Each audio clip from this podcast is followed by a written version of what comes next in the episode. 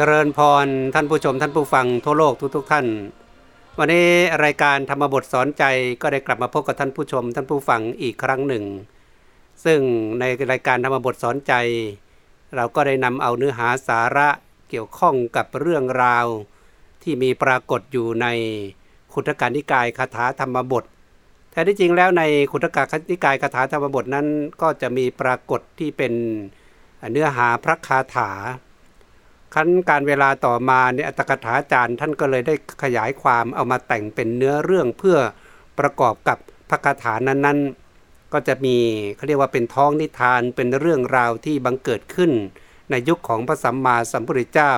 หรือในยุคก่อนพระสัมมาสัมพุทธเจ้าอย่างนี้เป็นต้น ซึ่งในเนื้อหาสาระในแต่ละเรื่องในแต่ละเหตุการณ์ที่เกิดขึ้นนั้น ก็เห็นว่ามีประโยชน์แก่การดำเนินชีวิตมีประโยชน์แก่ การที่เราจะเอามาเป็นข้อคิดเป็นแนวทาง ก็เลยได้นำเอามาตั้งชื่อว่าธรรมบทสอนใจ ก็คือได้เอามาเพื่อเป็นอุทาหรณ์สอนใจตัวเราเอง ศึกษาเรียนรู้กันไปฟังกันไป ได้ข้อคิดได้แนวทางอย่างไร ก็ประพฤติปฏิบัติกันไปอย่างนั้น โดยเฉพาะในเรื่องของธรรมบทสอนใจนี้เราได้นำเอา มาถ่ายทอดกันในช่วงวันเสาร์อาทิตย์นะเสาร์อาทิตย์แต่เวลาประมาณ 18นาฬิกาถึง 19นาฬิกาเวลาของประเทศไทยโดยประมาณ ยกเว้นว่าในเสาร์อาทิตย์ไหนที่ติดภารกิจถ่ายทอดสดกิจกรรมอื่นๆอันนั้นก็ก็คงยกเว้นกันไป แต่โดยทั่วๆไปแล้วก็มาเจอมาเจอกันทุกเสาร์อาทิตย์ในเวลา 18นาฬิกาถึง 19นาฬิกาหรือ 6 โมงเย็นถึง 1 ทุ่ม ส่วนท่านใดที่อยากจะย้อนกลับไปดูติดตามดูว่า เราได้นำเอามานำเสนอไปหลายเรื่องราวแล้วอยู่ในที่ไหน ก็ย้อนไปดูในเพจนะในเพจ GBN นี้แหละ หรือจะย้อนไปดูใน YouTube ในช่อง YouTube ก็ช่องพระมหาคองเขนสิริจันโทก็ย้อนกลับไปดูได้ ในวันนี้เราก็จะได้นำเอาเรื่องราวของธรรมบท แต่ก็จะเป็น กรณีพิเศษก็คือจะนำเอาธรรมบทนั้นมาประกอบกับเนื้อหาในพระสูตร ในวันนี้จะว่ากันด้วยเรื่องของธรรมสูตร ในธรรมสูตรนั้นพระสัมมาสัมพุทธเจ้าได้ตรัสถึงเรื่องราวของคนสี่จำพวกหรือสี่ประเภท พระองค์ตรัสเอาไว้อย่างนี้เนี่ยดูในในสไลด์ที่หนึ่งนี่นะ ท่านบอกว่าภิกษุทั้งหลายบุคคลสี่จำพวกนี้มีปรากฏอยู่ในโลก บุคคลสี่จำพวกไหนบ้าง คือ 1. บุคคลผู้มืดมาและมืดไป 2. บุคคลผู้มืดมาแต่สว่างไป 3. บุคคลผู้สว่างมาแต่มืดไป 4. บุคคลผู้สว่างมาและสว่างไป เออ เราฟังก็ยังงงๆอยู่อะไรมันมืดมามืดไป มืดมาสว่างไป สว่างมามืดไป สว่างมาสว่างไป วันนี้เราจะมาขยายความในหัวข้อที่หนึ่งกันก่อน นะว่าด้วยบุคคลผู้มืดมาและมืดไป ในสไลด์ที่สองนั้นขยายความว่าอย่างนี้ บุคคลผู้มืดมาและมืดไปเป็นอย่างไร คือบุคคลบางคนในโลกนี้เกิดในตระกูลต่ำคือตระกูลจันทาน ตระกูลช่างสาร ตระกูลนายพราน ตระกูลช่างรถ หรือตระกูลคนเทขยะ เป็นตระกูลยากจนมีข้าวน้ำและสิ่งของเครื่องใช้น้อยเป็นไปอย่างฝืดเคือง เป็นแหล่งที่หาของกินและเครื่องนุ่งห่มได้ยาก และเขามีผิวพรรณหม่นหมองไม่น่าดู ต่ำเตี้ยมีความเจ็บป่วยมากดูสไลด์ต่อไปเลยเนี่ยตาบอดเป็นง่อยเป็นคนกระจอก หรือเป็นโรคอัมพาต มักไม่ให้มักไม่ได้ข้าว น้ำผ้ายาน ดอกไม้ของหอม เครื่องลูบไล้ที่นอนที่พัก และเครื่องประทีปและเขายังประพฤติกายทุจริตวจีทุจริตมโนทุจริต หลังจากตายแล้วจะไปเกิดในอบายทุกขติวินิบาตนรกบุคคลผู้มืดมาและมืดไปเป็นอย่างนี้แลนี่ไง ก็คือท่านเปรียบเทียบให้เห็นถึง คนประเภทที่หนึ่งซึ่งเราจะมาขยายความกันในวันนี้ ก็คือเกิดมาเนี่ยลำบากลำบนโอ้อยู่ในตระกูลที่ตกต่ำแล้วยังไม่พอหาเช้ากินค่ำหาค่ำกินคืนหางคืนกินเช้ายังไม่พอ บุญเก่าเนี่ยมันมีน้อยนะส่งผลมาเกิดในในสภาวะที่ไม่พร้อมพอเกิดในสภาวะที่ไม่พร้อม ก็ยังประพฤติ ความชั่วอีกเขาเรียกความชั่วทางกายทางวาจาทางใจ ความชั่วทางกายเป็นยังไงล่ะพอเกิดมาแล้วเนี่ยก็ไปฆ่าสัตว์ไปลักทรัพย์ไปประพฤติผิดในกามนะอ่าหรืออย่างประเทศว่าความชั่วทางวาจาเป็นอย่างไรล่ะพูดโกหก พูดคำยาพูดส่อเสียดพูดเพ้อเจ้อเห็นไหมอ้าวความชั่วทางใจเป็นอย่างไรล่ะโลภอยากได้ของบุคคลอื่นเขาโดยทางทุจริตเนี่ย มีความพยาบาทปองร้ายเขาเนี่ยจะเพ่นจะฆ่าเขาจะเอาให้ตายนี่หรือมีความเห็นผิดจากคำนองครองธรรมนี่ไงเขาเรียกว่าพวกประพฤติชั่วทางกายทางวาจาทางใจดังนี้ก็จะเป็นผลบาปเมื่อเป็นผลบาปนั้น ถึงคราวละจากโลกนี้ไปก็ไปสู่อบายภูมิ ทุกติมินิบาตนรกพูดง่ายว่า มาจากที่มืดแล้วก็ยังกลับไปสู่ที่มืดอีก ก็เลยเรียกว่าผู้ที่ มืดมาแล้วมืดไป ในเรื่องนี้มีเหตุการณ์ปรากฏขึ้นอย่างไร ท่านบอกว่าตอนนั้นมีเหตุการณ์ปรากฏขึ้นก็คือ มีอยู่วันหนึ่ง พระมหาโมคคลานะอัครสาวกเบื้องซ้ายผู้มีฤทธานุภาพมากเนี่ยเดินทางบินทบาทจากภูเขาคิชกูดนะเป็นภูเขาที่ประเทศอินเดียในยุคก่อนโน้นนะ ไม่ใช่ภูเขาคิชกูดในประเทศไทยนะ ระหว่างที่เดินบินทบาทลงมาจากภูเขานั้น พระมหาโมคคลานะ ก็เห็นเห็นอะไรเห็นเปรตนั่นแหละนี่ท่านบอกว่าอย่างนี้นะในสไลด์ต่อมาท่านบอกว่า ความพิสดารว่าในสมัยหนึ่ง พระมหาโมคคลานะเถระกับพระลักษณะเถระลงจากเขาคิจกูดได้เห็นสัตว์ชื่ออาชะครเปรตนี่ที่ว่าอาชะครเปรตก็คือเปรตงูเหลือม ประมาณนี่โอ้โหมันใหญ่โตมากเลยประมาณ 25 โยชน์ด้วยจักสุทิพย์คือท่านเห็นด้วยด้วยตาทิพย์ของท่าน เปลวไฟตั้งขึ้นแต่ศีรษะของเปรตนั้น ลามไปถึงหางเนี่ยไฟลุกท่วมตั้งแต่แต่หัวของเปรตไหลนะไหม้ไปจนถึงหาง แล้วก็ตั้งขึ้นแต่หางลามถึงที่สะ พอไปถึงหางเสร็จปุ๊บก็ไฟก็ไหม้ย้อนกลับมาถึงหัว จากนั้นยังไม่พออีก ไฟก็ตั้งขึ้นนะตั้งแต่ข้างทั้งสองไปรวมอยู่ที่ตรงกลาง คือไฟไหม้จากหัวจากหางมันรวมที่กลางตัวไหม้ร้องทุรนทุรายอยู่อย่างนี้ด้วยความทุกข์ทรมาน ซึ่งการที่ท่านเห็นเปรตเหล่านี้มันก็เป็นเรื่องของเขาเรียกว่าเป็นตาทิพย์ของท่านเป็นบุญเฉพาะของท่าน นั้นพระอรหันต์ก็ไม่ใช่ว่าทุกองค์จะเห็นนะแต่พระลักษณะเนี่ย เหมือนว่าท่านยังไม่ได้เป็นอรหันต์แล้วก็ยังเป็นปุถุชนอยู่ เดินบิณฑบาตตามพระมหาโมคคลานะเถระไป เมื่อพระมหาโมคคลานะเถระท่านเห็นเห็นโอ้โหมันตัวโตใสโตแล้วก็มันแปลกๆอย่างเนี้ยโดยภาวะของพระอรหันต์ท่านก็ไม่ได้เอ่อเอ่อเขาเรียกว่าไม่ได้โพลธนาอะไรต่างๆนะท่านแค่ยิ้มยิ้มคันใช้ว่าแย้มแย้มให้ปรากฏ เหมือนยิ้มในมุมปาก ถ้าเป็นศัพท์ชาวบ้านของเราปัจจุบันก็มันรู้สึก อืมทำนองเนี้ยมันอืมอืมอืมประมาณเนี้ยผลปรากฏว่าพระลักษณะตามมาก็สงสัย ถามว่า เออ มันเกิดอะไรขึ้นท่านพระมหาโมคคลานะทำไมท่านยิ้มยิ้มตลอดในการเดินทางลงมาบินทบาทนี่ ตอนนั้นพระมหาโมคคลานะก็บอกว่าเอาอย่างนี้ก็แล้วกัน ตอนนี้ไม่ใช่เวลาที่เราจะมาอธิบายขยายความให้ท่านฟัง เดี๋ยวกลับมาจากบินทบาทแล้ว เราจะไปอธิบายให้ท่านฟังต่อหน้าพระสัมมาสัมพุทธเจ้า หลังจากที่บินทบาทกลับมาเสร็จสับเรียบร้อย ขบฉันพระทหารกันแล้วคราวนี้พระมาลักษณะนั้นก็ยังคลางแคลงใจอยู่ว่า เอ๊ะพระมหามคลนะ เห็นอะไรเจออะไรทำไมรู้สึกยิ้มแย้มในขณะแย้มแย้มขึ้นมาปรากฏขึ้นมา ก็ในขณะนั้นเนี่ยอยู่ในระหว่างต่อหน้าพระสัมมาสัมพุทธเจ้าแล้ว พระมหาโมคคลานะก็เลย เล่าเรื่องราว เปรตงูเหลือมนั้นอะให้กับพระลักษณะฟัง ว่าโอ้โหมันแปลกดีนะ มันถูกไฟไหม้อย่างเนี้ย ทุรนทุรายด้วยวิบากกรรมนั้นอะมันก็ไม่ตาย มันเรียกว่า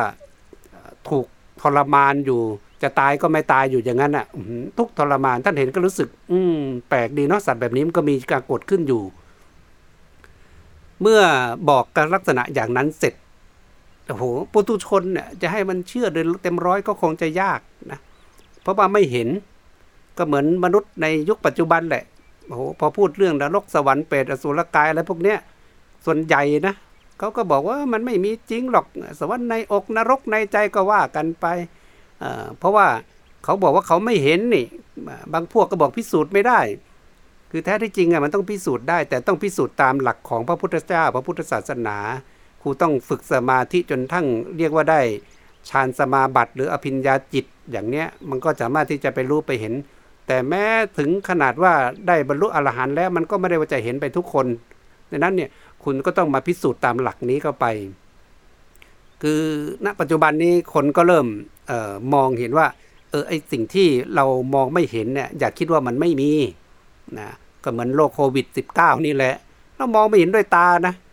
เออแต่มันมีมันทำให้คนตายได้จริง ๆ หรือบางครั้งบางคราวไอ้สิ่งที่มองไม่เห็นนี่แหละ โอ้โหมันมีพลานุภาพมาก เหมือนลมเนี่ย เรามองไม่เห็นว่ามันลมมันเป็นตัวยังไงแล้วแต่เรารู้ว่ามันมีนะพอถึงคราวมันก่อตัวขึ้นมานี่โอ้โหเป็นพายุพัดกระหน่ำบ้านเรือนพังเสียหาย ป่าไม้พังกันไปโอ้โหเห็นไหมล่ะ นี่ขนาดว่ามองไม่เห็นนะอย่าคิดว่ามันไม่มี แท้ที่จริงแล้วเนี่ยไอ้สิ่งที่มองไม่เห็นมันมีพลานุภาพดังนั้นก็เราอย่าพึ่งปฏิเสธ แต่ก็ต้องใช้วิธีการพิสูจน์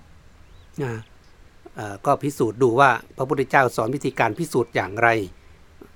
คราวนี้พอพระมหาโมคคัลานะเล่าเรื่องราวของเปรตงูเหลือมนี้ให้กับพระสนะฟังอย่างนั้นเสร็จปับ๊บพระสัมมาสัมพุทธเจ้าก็ทรงเป็นพยานเลยเห็นไหม ทรงเป็นพยานอย่างนี้พระองค์ตรัส เดี๋ยวในสไลด์ต่อไปเนี่ยนะ พระองค์ก็บอกว่าพระศาสดาเมื่อจะตรัสคำเป็นต้นว่าภิกษุทั้งหลาย สาวกของเราเป็นผู้มีจักษุอยู่หนอ ทรงรับรองถ้อยคำของพระเถระแล้วจึงตรัสว่าภิกษุทั้งหลาย เปรตนั่นแม้เราก็ได้เห็นแล้วที่โพธิมันรัสถานเหมือนกัน ก็คือที่ใต้ต้นโพตอนที่พระองค์ตรัสรู้ใหม่ๆนั่นแหะพระองค์เห็นแล้วนะแต่เราไม่พูด เพราะคิดว่า เพราะคิดเห็นว่าก็แลชนเหล่าใดไม่พึงเชื่อถ้อยคำของเราความไม่เชื่อนั้นของคนเหล่านั้นพึงเป็นไปเพื่อหาประโยชน์เกื้อกูลไม่ได้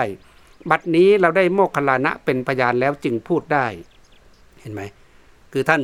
มองว่า เออ สิ่งที่พระองค์เห็นตั้งแต่คนต้นไม้สีมหาโพธิตรรู้ใหม่ๆ รู้เห็นหมดแหละ แต่ว่า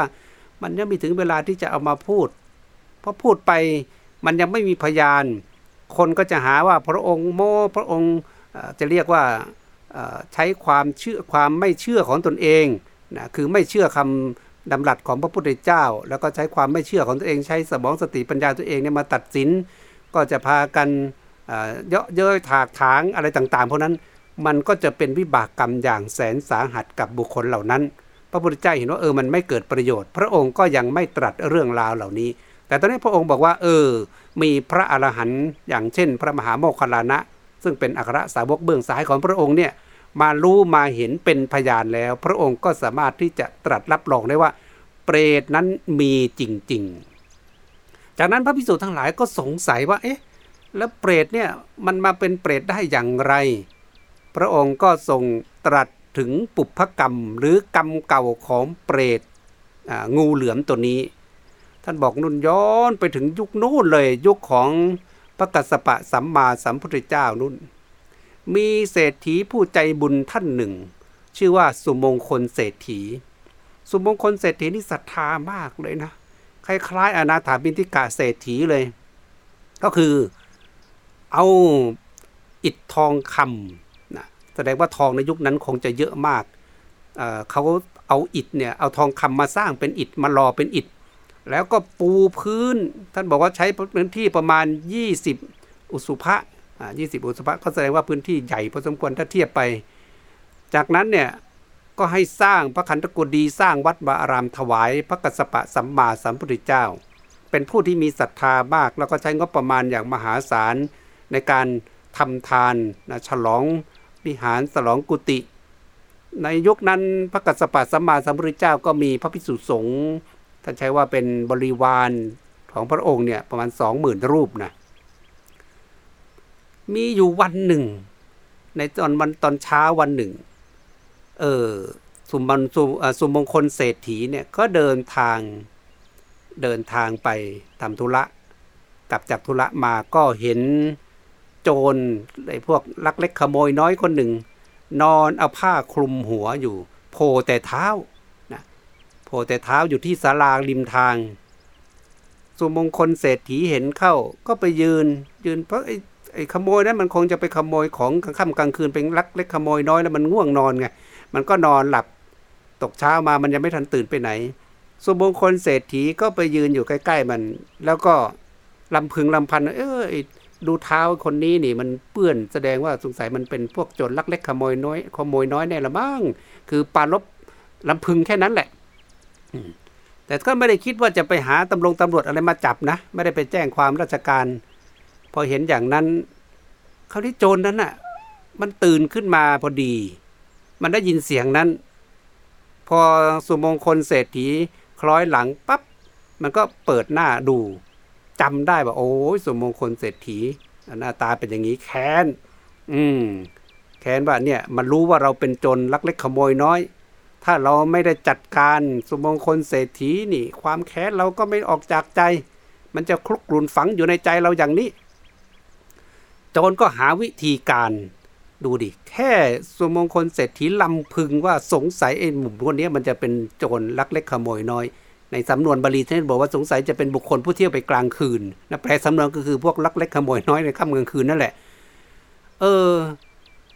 หาวิธีการว่าจะแก้แค้นสมมงคลเศรษฐีอย่างไรดีเนาะก็ไป ไปเห็นนาข้าวเขา โอ้ยสมัยก่อนแม้เศรษฐีก็ทำทำข้าวนะทำนาข้าว ข้าวเขากำลังสุกกำลังเหลืองดีๆนี่ ไปเผานาเขาดูดิไปเผานาเขาอ้าวเขาก็พากันไปดับ ยังไม่พอเอาไปเผาครั้งที่สองเขาก็ไปดับเอาไปเผาครั้งที่สามเผาที่ไปเผานาเขาถึงเจ็ดครั้ง เนี่ยโอ้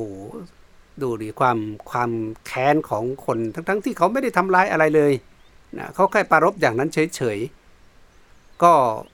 ยังไม่หายแค้นไปเผานาเจ็ดครั้งยังไม่พอ แอไปตัดเท้าวัวที่อยู่ในคอกของอสุมงคลเศรษฐีนั่นนะไปตัดเท้าวัวเขาโอ้โห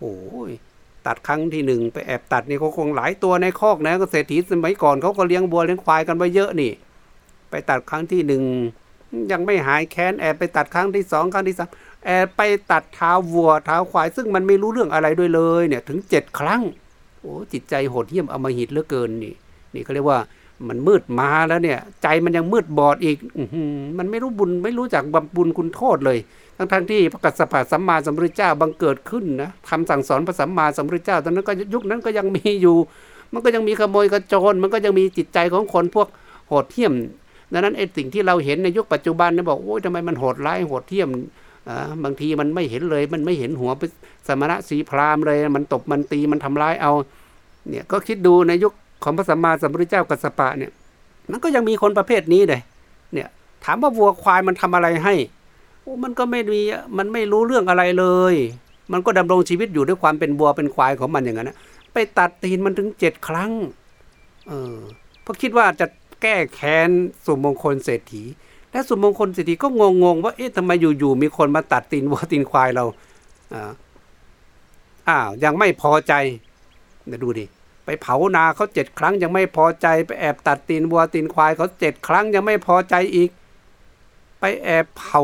บ้านของสุมงคลเศรษฐีอีกเจ็ดครั้งน่ะแอบเผาบ้านเจ็ดครั้ง โอ้มันก็ยังไม่หายแค้น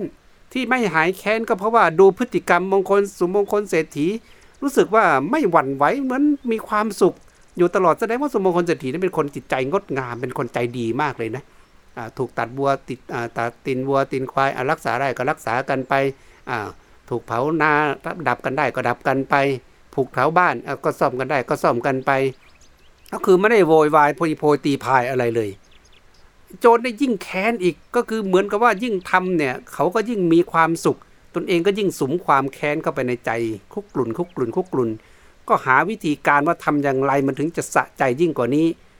ก็จะต้องทำในสิ่งที่สุมงคลเศรษฐีรักที่สุด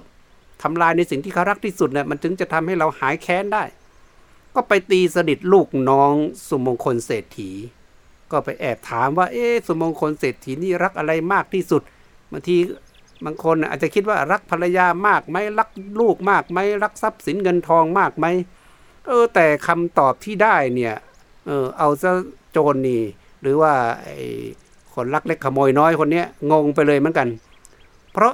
คำตอบที่ได้นั้นอะก็คือสุมงคลเศรษฐีรักวัดมากที่สุด รักกุฏิที่สร้างถวายพระสัมมาสัมพุทธเจ้ามากที่สุด เพราะว่ามันทำด้วยศรัทธาทุ่มเทด้วยใจจริงๆดังนั้นเหมือนกับพวกเราหลาย ๆ คนหลาย ๆ ท่านที่รักวัดรักพระศาสนาช่วยกันป้องกันช่วยกันดูแลเอาเอาใจใส่ธนุบำรุงพระพุทธศาสนาให้เจริญรุ่งเรืองอย่างนี้แหละ พอรู้ว่าพระสัมรู้ว่าสุมงคลเศรษฐีนี่รักพระพุทธเจ้า รักกุฏิรักในการสร้างบุญสร้างบารมีดูโจรผู้ใจบอดนะเอาละถึงเวลาเราจะต้องไปเผากุฏิพระสัมมาสัมพุทธเจ้า เพื่อแก้แค้นสุมงคลเศรษฐี คิดได้ยังไงนะมันไม่น่าเชื่อนะคน แต่เราก็ถึงบอกไงว่าไอ้คนยุคนั้นกับคนยุคนี้ก็ไม่ต่างกันหรอกนะเราไปดูดิมันคิดได้ยังไงมันยกพวกมา จะยึดวัดยึดพระศาสนาอย่างเงี้ยเออมันก็มีแล้วเออมันเป็นอย่างนั้นดังนั้นไปศึกษาดูในบางประเทศโอ้ยพระสงฆ์องค์สามเณรถูกเข็นถูกฆ่า จิตใจมันโหดเหี้ยมยิ่งกว่าดังนั้นไอ้คนกิเลสมนุษย์มันยังมีอยู่ทุกยุคทุกสมัยนั่นแหละมันปรากฏว่าเมื่อพระสัมมาสัมพุทธเจ้ากับพระภิกษุสงฆ์ออกบินทบาทไอ้โจรคนเนี้ยก็แอบขึ้นไปทุบข้าวทุบของในกุฏิพระพุทธเจ้า เสร็จแล้วก็เผากุฏิพระพุทธเจ้า อ้โหไฟลุกท่วมเลย คราวนี้ผู้คนก็พากันแตกตื่นหนิวพระก็พากันแตกตื่น คนก็รีบไปรายงานแจ้งข่าวท่านสุมงคลเศรษฐีผู้เป็นเจ้าภาพที่สร้างกุฏิให้ สุมงคลเศรษฐี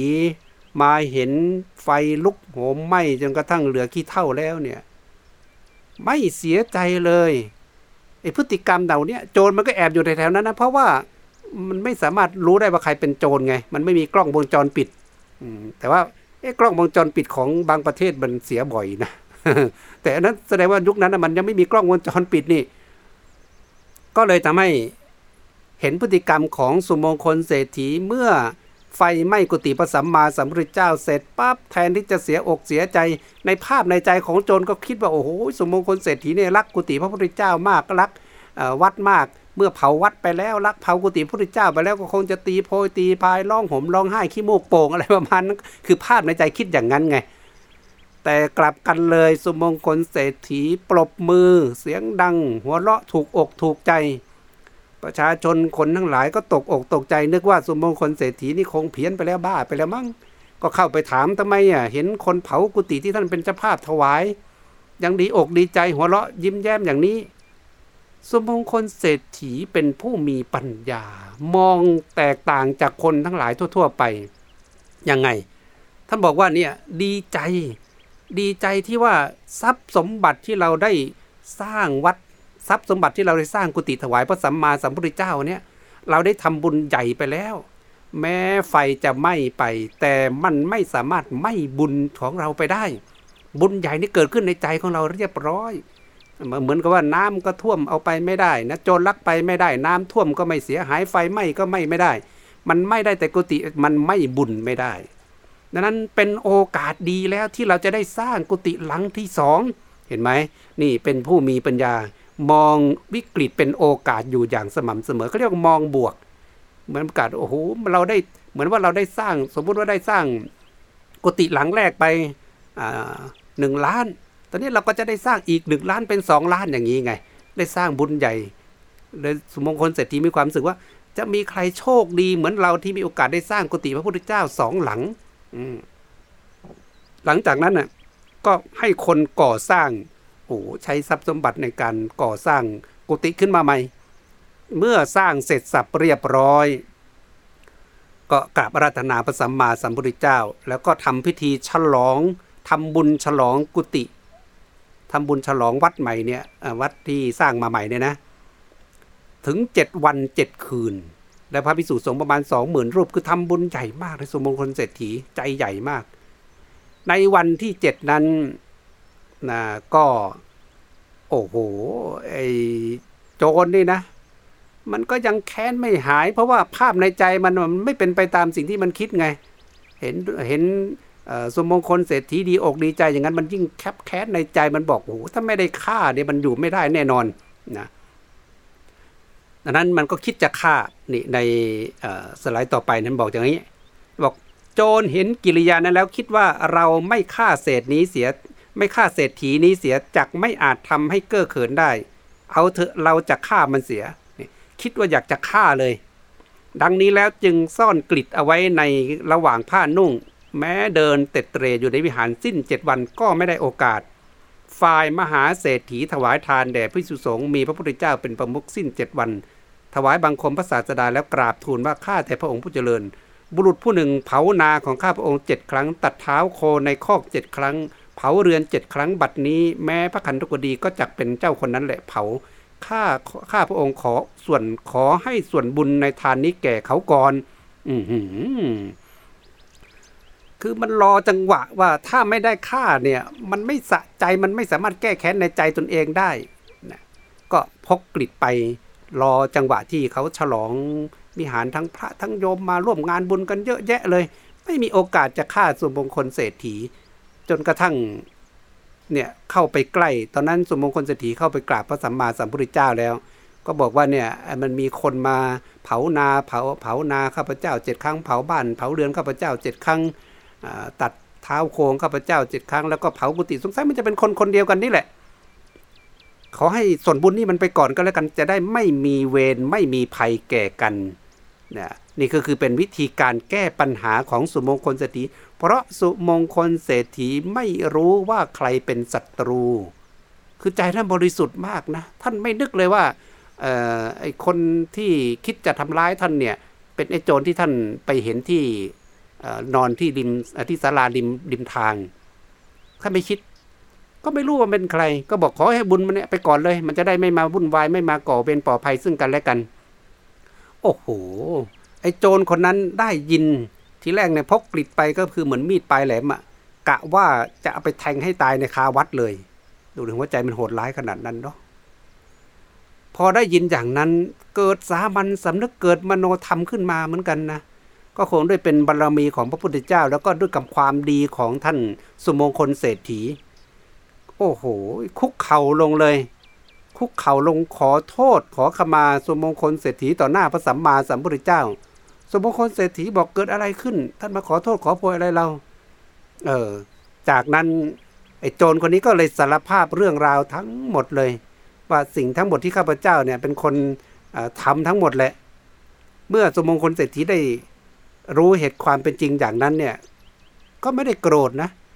ก็ถามว่า เออแล้วเราไปเคยล่วงเกิน ไปทำอะไรให้ท่านหม่นมองหม่นเออทำให้ท่านหม่นหมองใจนะขัดข้องใจตรงไหนหรือ โจรนั่นก็บอกจำได้ไหมนะ่ะ วันที่ท่าน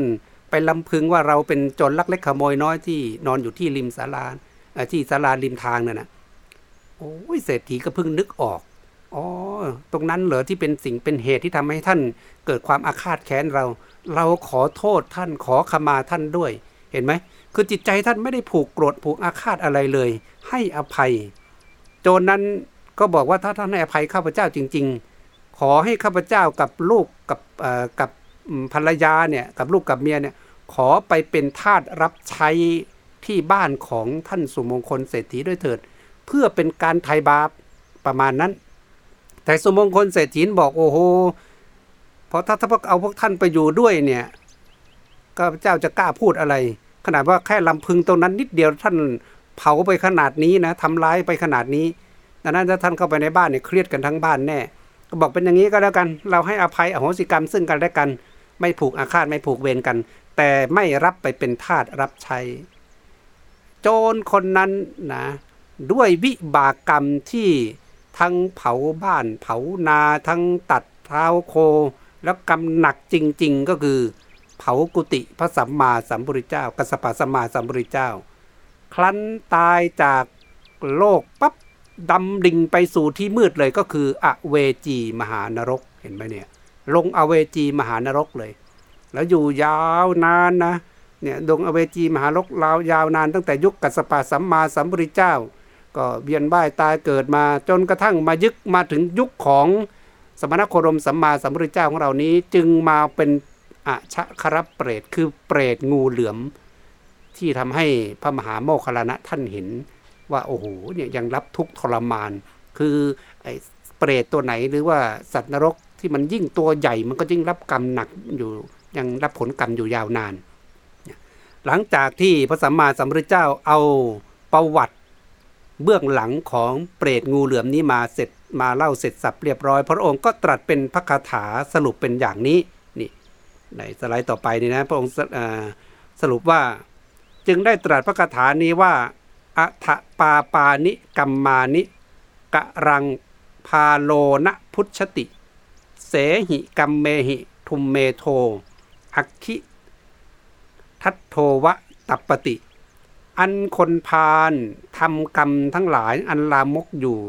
ย่อมไม่รู้สึก บุคคลผู้มีปัญญาสาม ย่อมเดือดร้อน ดุดถูกไฟไหม้เพราะเพราะกรรมของตนเอง ก็คือไอ้คนพาลหรือคนคนไม่ดีเนี่ยสภาวะใจมันมีแต่เรื่องของความเลวร้ายคิดชั่ว พูดชั่วทำชั่วเป็นปกติเนี่ยนะคือตอนที่มันทำบาปกรรมเนี่ยมันก็ไม่นึกว่ามันจะเป็นบาปเป็นกรรม แต่เมื่อไรก็ตาม แต่ ท่านบอกว่าถูกกรรมนั้นส่งผลขึ้นมาเนี่ยท่านจึงใช้คำว่าดุกถูกไฟไหม้เพราะกรรมของตน ก็คือดูดิ ก็ถูกเผาอยู่อย่างนั้นน่ะ ทุกทรมาน เพราะอะไร เพราะไฟคือความโกรธเนี่ยมันเผาจิตใจมาตลอด ไฟแห่งความแค้น ไฟแห่งความอาฆาตนี่มันเผา เห็นไหมแล้วก็ยิ่งมาเผาบ้านเผาเรือนเผาเผากุฏิอย่างเงี้ยมันก็ยิ่งหนักเข้าไปอีก สุดท้ายก็มาเป็นเปรตถูกไฟเผาอยู่อย่างนี้ อันนี้เป็นเรื่องที่หนึ่งที่ปรากฏว่ามืดมาแล้วมืดไป คราวนี้มาดูเรื่องที่สองของการมืดมาและมืดไปเป็นยังไง แม้ในเรื่องที่สองนี้นะก็มีเนื้อหาสาระคล้ายๆกันนะเหตุการณ์เนี่ยก็เหมือนกันก็ตอนที่พระมหาโมคคลานะเถระนะกับพระลักษณะ เข้าใจว่าคงจะเดินลงจากเขาสิกูดเนี่ยมา หลายๆ วันอาจจะเห็นหลาย ๆ ตัว หรืออาจจะเป็นครั้งเดียวเลยเห็นพร้อม ๆ กันนะแต่ก็จะมีเรื่องราวเกี่ยวกับเปรตที่พระมหาโมคคลานะกับพระลักษณะเนี่ยท่านมาเจอมาเจอพร้อม ๆ กันอย่างเงี้ยหลายเรื่องราวทีเดียวนะแม้ในเรื่องนี้ก็เหมือนกันพระมหาโมคคลานะกับลักษณะก็ออกบินทบาทก็ไปเจอเปรต แต่เปรตตนนี้ก็แปลกประหลาดกว่าเปรตตัวที่แรก ก็คือตอนนั้นน่ะพระมลักษณะเห็นพระมหาโมคคลานะยิ้มแย้มก็ถามเหมือนกันเมื่อพระลักษณะถามอย่างนั้นพระมหาโมคคลานะก็บอกว่าเดี๋ยวมาค่อยมาสนทนามาพูดกันต่อหน้าพระสัมมาสัมพุทธเจ้า เมื่อพระลักษณะเห็นว่าโอกาสเหมาะโอกาสดีแล้ว ก็เลยถามพระมหาโมคคลานะว่าท่านเห็นอะไร พระมหาโมคคลานะก็ตอบอย่างนี้นะนี่ในสไลด์ต่อไปดีนะ ท่านบอกว่า ผู้มีอายุ ผมได้เห็นเปรตตนหนึ่งมีอัตภาพประมาณสามขาวุธ ค้อนเหล็กหกหมื่นอันไฟติดลุกโพลงแล้วตกไปเบื้องบนแห่งกระหม่อมของเปรตนั้น แล้วตั้งขึ้นทำลายศีรษะ ศีรษะที่แตกแล้วแตกแล้วย่อมตั้งขึ้นอีก โดยอัตภาพนี้อัตภาพเห็นป่านนี้ผมยังไม่เคยเห็น ผมเห็นอัตภาพนั้นจึงได้ทำการยิ้มแย้มให้ปรากฏ คืออ พระมหาโมคคลานะก็บอก เออ มันแปลกประหลาดดีเหลือเกิน เปรตเนี่ยมันถูก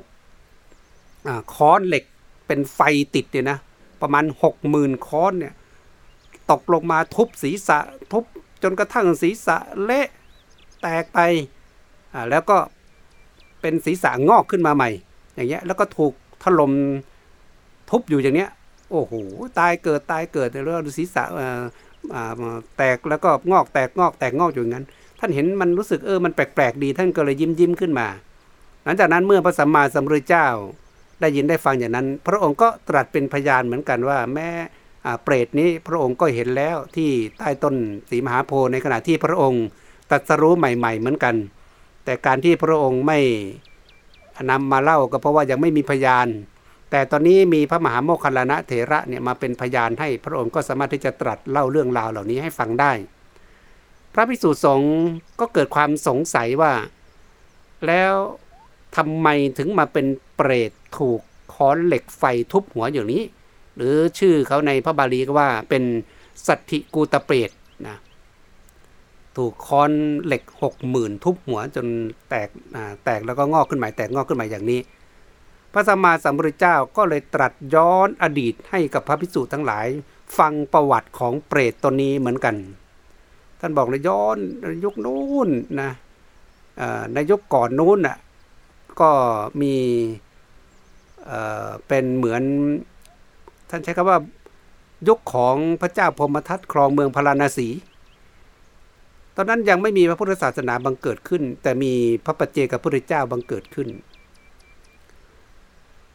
มีบุรุษเปรี้ยคนหนึ่งนะบุรุษเปรี้ยก็คือคนที่เป็นถ้าเป็นภาษาไทยเรียกว่าเป็นโปลิโอ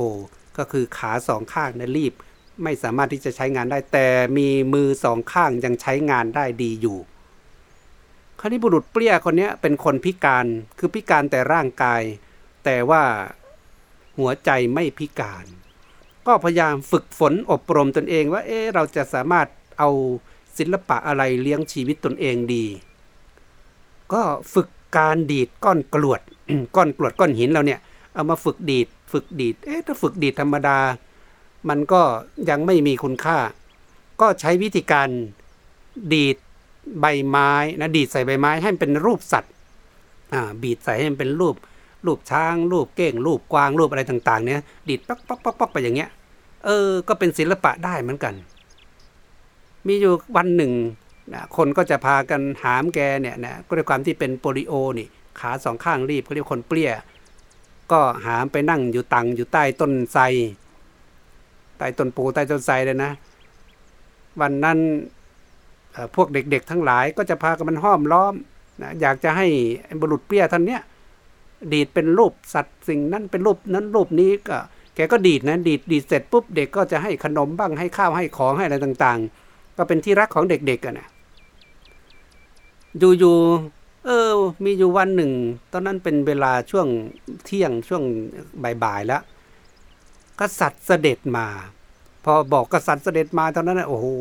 พวกเด็กๆก็พากันแตกคือไอ้ตัวเด็กไอ้คนเปี้ยเนี่ย หรือไอ้บุรุษเปี้ยนี่ทำยังไงดีล่ะ ก็เลยเอาไปซ่อนไว้นะอยู่ในเขาเรียกว่าเป็นเหมือนรากของต้นไทรนั่นนะไปซ่อนเอาไว้ พระราชากับพวกมหาอมาตย์ต่างๆ เสด็จเข้ามาที่ใต้ต้นไทรนั้นมานั่งพัก พระราชาก็สังเกตเห็น มองไปที่ใบไม้ เออแปลกดี เพราะว่าในช่วงที่พักนั้นน่ะแสงที่มันแสงดวงอาทิตย์เนี่ยส่องผ่านใบไม้มามันเป็นรูปสัตว์ต่างๆ พระองค์เห็นก็แปลกๆ ก็มองเห็นเอ้ใบนี้มันเยอะไปหมดเลยนี่เพราะบุรุษเปี้ยก็ไปนั่งดีดให้เด็กดูอยู่ตรงนั้น ก็เลยถามไอ้ศิลปะนี้มันเป็นศิลปะอะไร พวกมหาอมาตย์นะข้าราชบริพารก็ไปสืบข่าวจนกระทั่งอ้ารู้ว่านี่บุรุษเปี้ยมนนั่งอยู่ข้างหลังนี่เป็นคนดีดก็เลยเอานามาสอบถาม แล้วก็บอกว่าเนี่ยเออ มีศิลปะขนาดนี้เก่ง กษัตริย์สนใจจะเอาความสามารถของบุรุษเปี้ยคนนี้ไปใช้งาน อยากเอาไปใช้งานเพราะอะไร เพราะในขณะที่ว่าราชการเนี่ยมีปุโรหิตคนหนึ่ง โอ้โหเป็นคนพูดมากเหลือเกินนะเรียกพูดไม่มีช่องจังหวะให้คนอื่น ได้หยุดฟังเลยเนี่ยพูดเขาเรียกว่าน้ำไหลไฟดับพูดเก่ง เก่งจนเขารำคาญทำยังไงนะจะแก้ไขวิธีการทำให้ปุโรหิตท่านนี้พูดน้อยลงได้ ก็ถามบุรุษเปียว่าสามารถที่จะแก้ไขได้ไหมบุรุษเปียก็บอกว่าได้ จากนั้นเนี่ยในขณะที่ว่าราชการ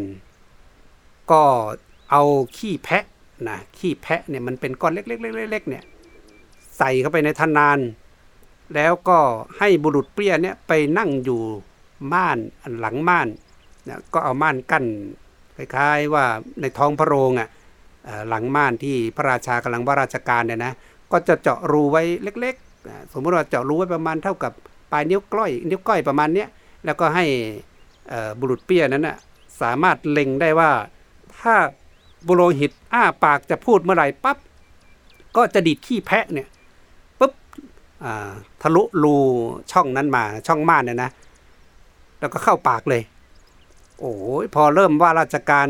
โปโลหิตท่านนี้ก็พูดเก่งจริง ๆ นะพออ้าปากปั๊บก็บุรุษเปี้ยก็ดีดขี้แพะใส่พวกเข้าไปพวกเข้าไป คือมันเร็วมากแรงมากปุ๊บเข้าไป ไม่มีทันรู้เลยว่าอะไรบินเขาเหมือนว่าเหมือนว่ามีแมลงบินเข้าไปอย่างนั้นนะปุ๊บกลืนขึ้นกลืนกลืนกลืนพออ้าปากก็โดนดีดใส่อ้าปากก็โดนดีดใส่จนกระทั่ง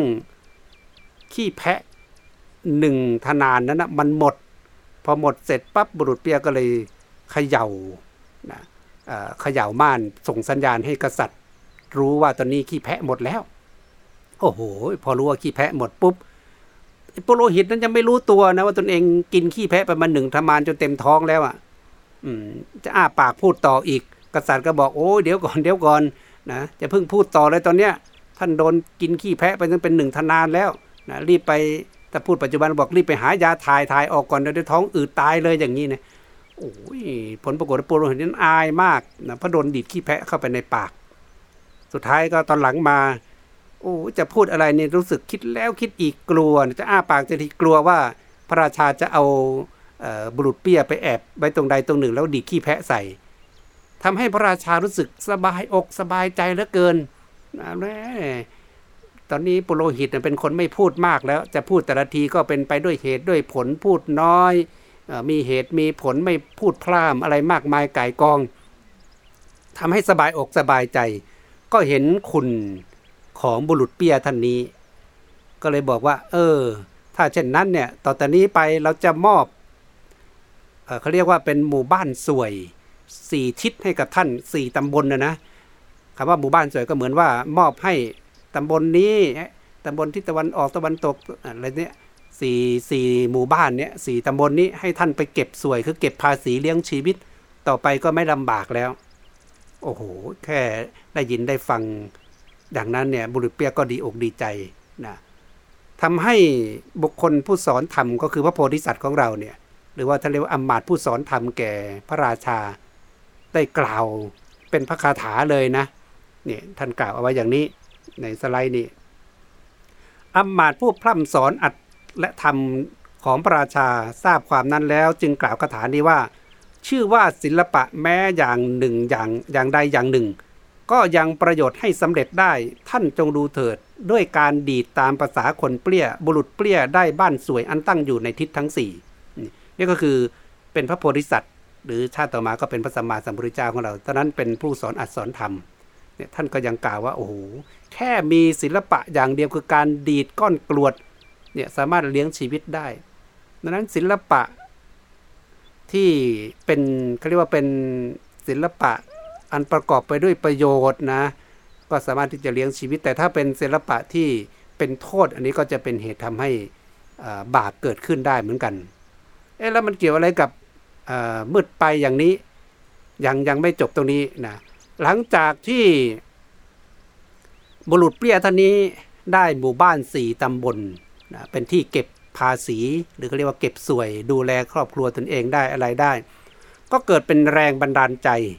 ถ้าศัพท์ปัจจุบันก็เกิดมีเป็นไอดอลของหลาย ๆ คน ในจำนวนนั้นมีบุรุษคนหนึ่ง โอ้ได้ยินข่าวก็ประทับอกประทับใจมาก แต่ว่าโดยลักษณะแล้วเนี่ยมันเป็นลักษณะของคนที่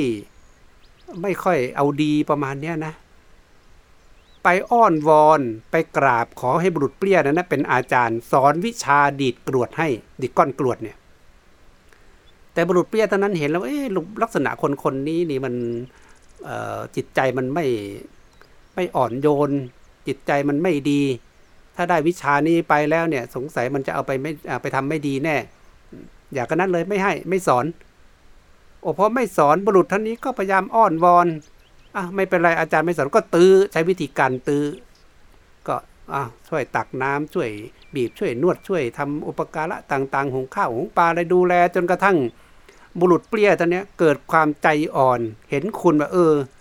เอ๊ะมันก็ตั้งใจทำความดีให้กับเราเนาะอยากกันนั้นเลยอะไหนๆก็ไหนๆแล้วก็เลยตัดสินใจสอนวิชาดีดกรวดให้กับบุรุษท่านนี้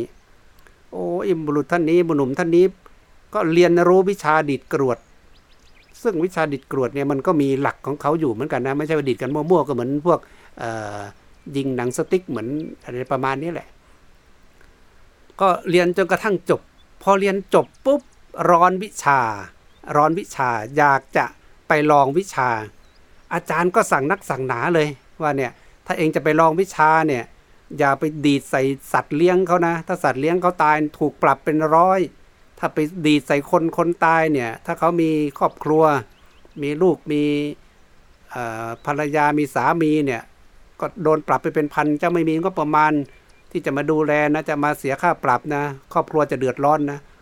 แม้เรียนศิลปะนี้ไปก็เอาไปใช้ให้เกิดประโยชน์ก็สอนไปอย่างนั้น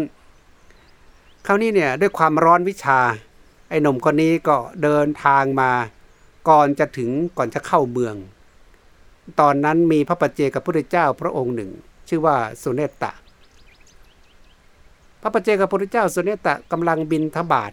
ไอ้หนุ่มคนนี้ไปเจอก่อนเข้าไปในเมือง โอ้โหมันปิ้งไอเดียขึ้นมาเลยนะมันบอกไอ้อาจารย์บอกว่าเนี่ยถ้าดีดใส่สัตว์เลี้ยงตายก็จะโดนปรับ ถ้าดีดใส่คนมีครอบครัวก็จะโดนปรับ แต่ว่านี่นักบวช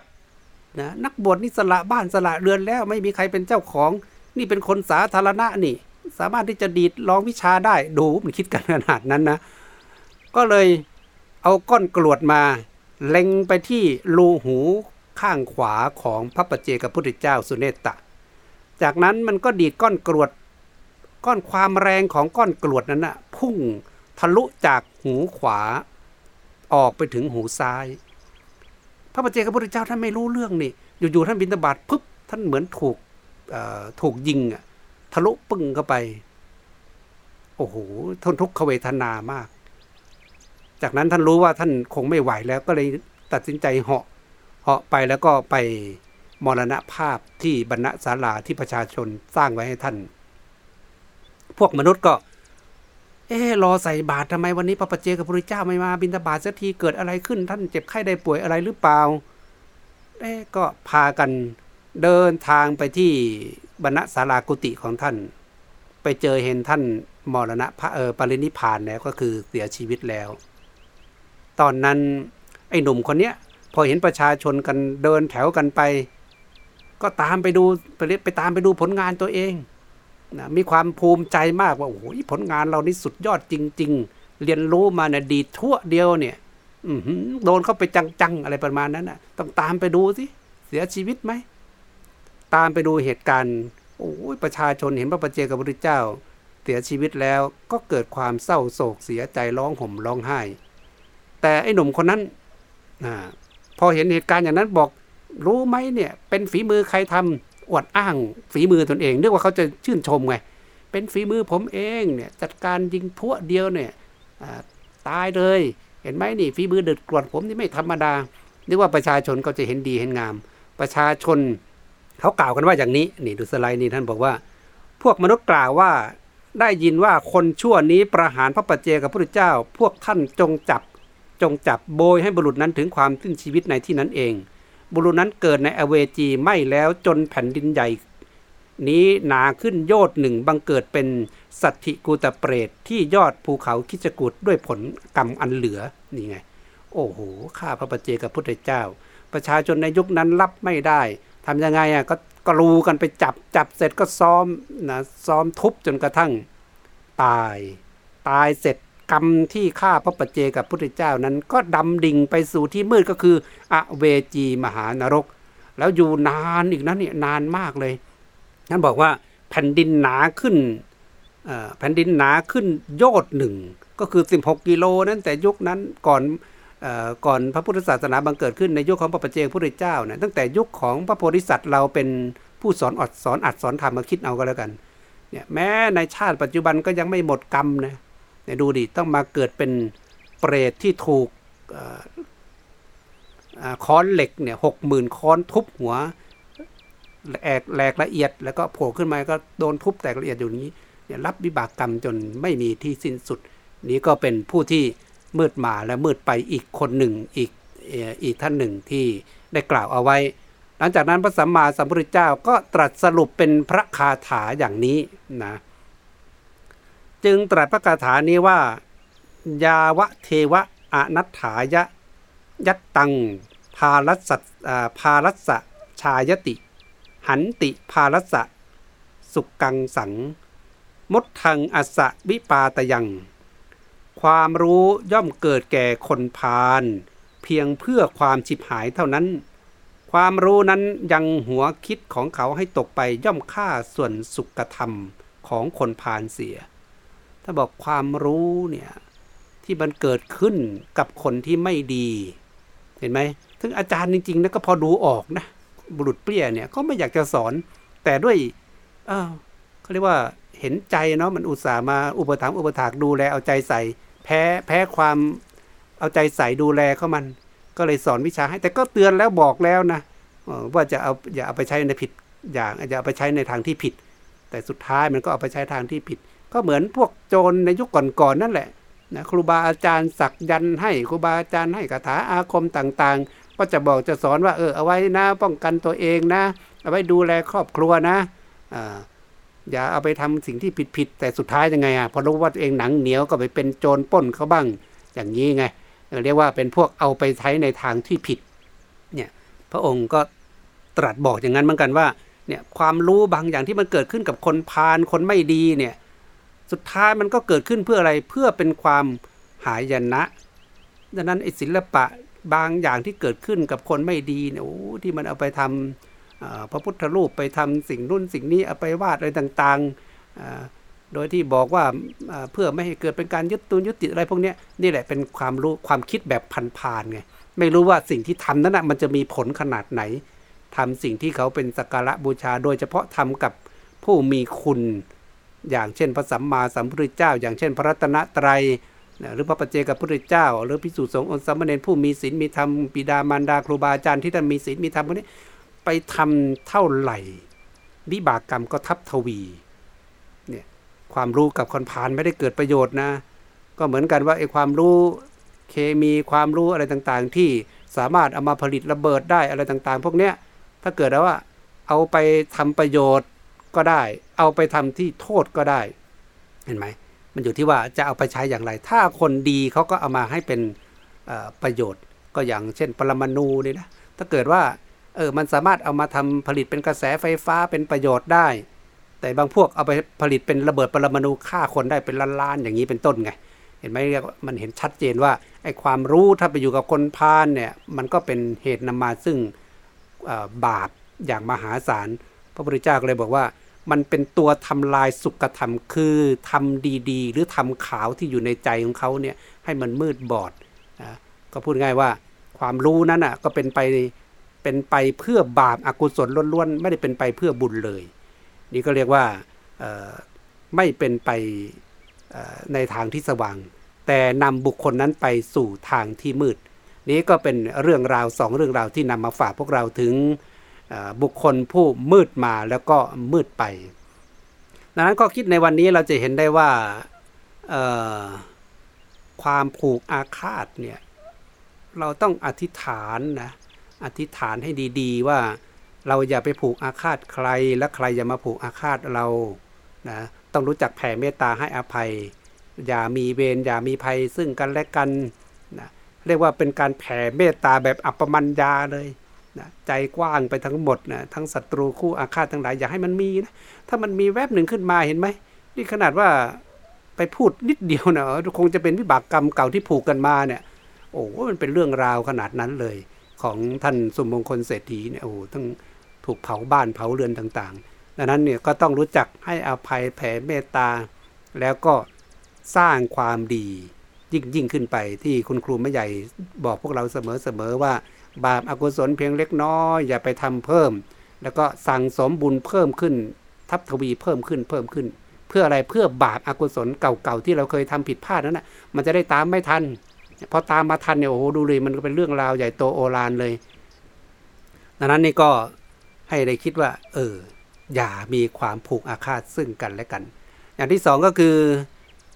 ต้องชนะคนชั่วด้วยความดี อย่าไปเอาความชั่วไปใส่กับคนชั่วนะ ไม่ใช่โอ้มันเผาบ้านเรามาก็ต้องไปเผาบ้านมันตอบ มันลักขโมยของเรามาไปลักขโมยของมันตอบอย่างเงี้ย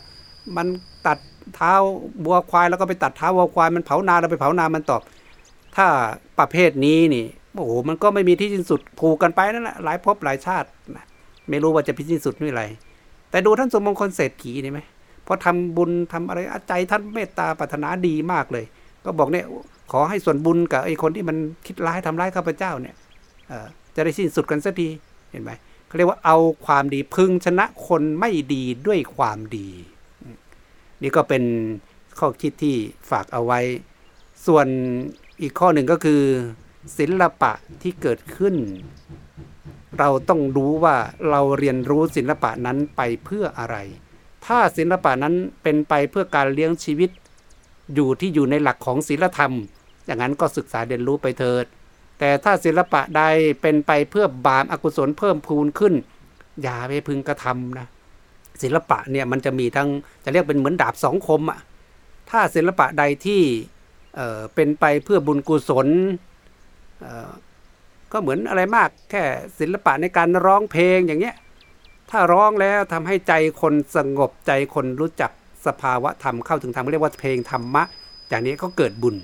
แต่ร้องไปแล้วทำให้เขาเกิดกิเลสฟูขึ้นมา เรื่องของกามเรื่องของอความเข็นอาฆาตกัน